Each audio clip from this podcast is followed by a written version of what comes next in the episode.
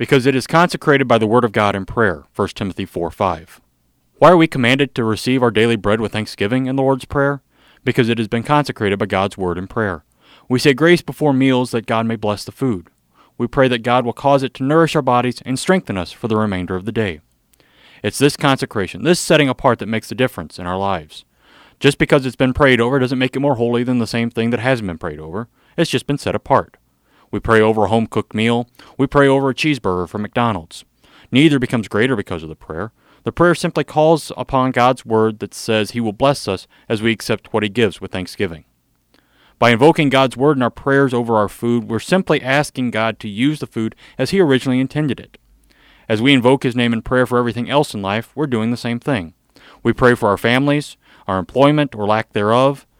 Everything set apart in prayer is set apart that God's will for its proper use be done, and the blessings He desires for them to be might be realized.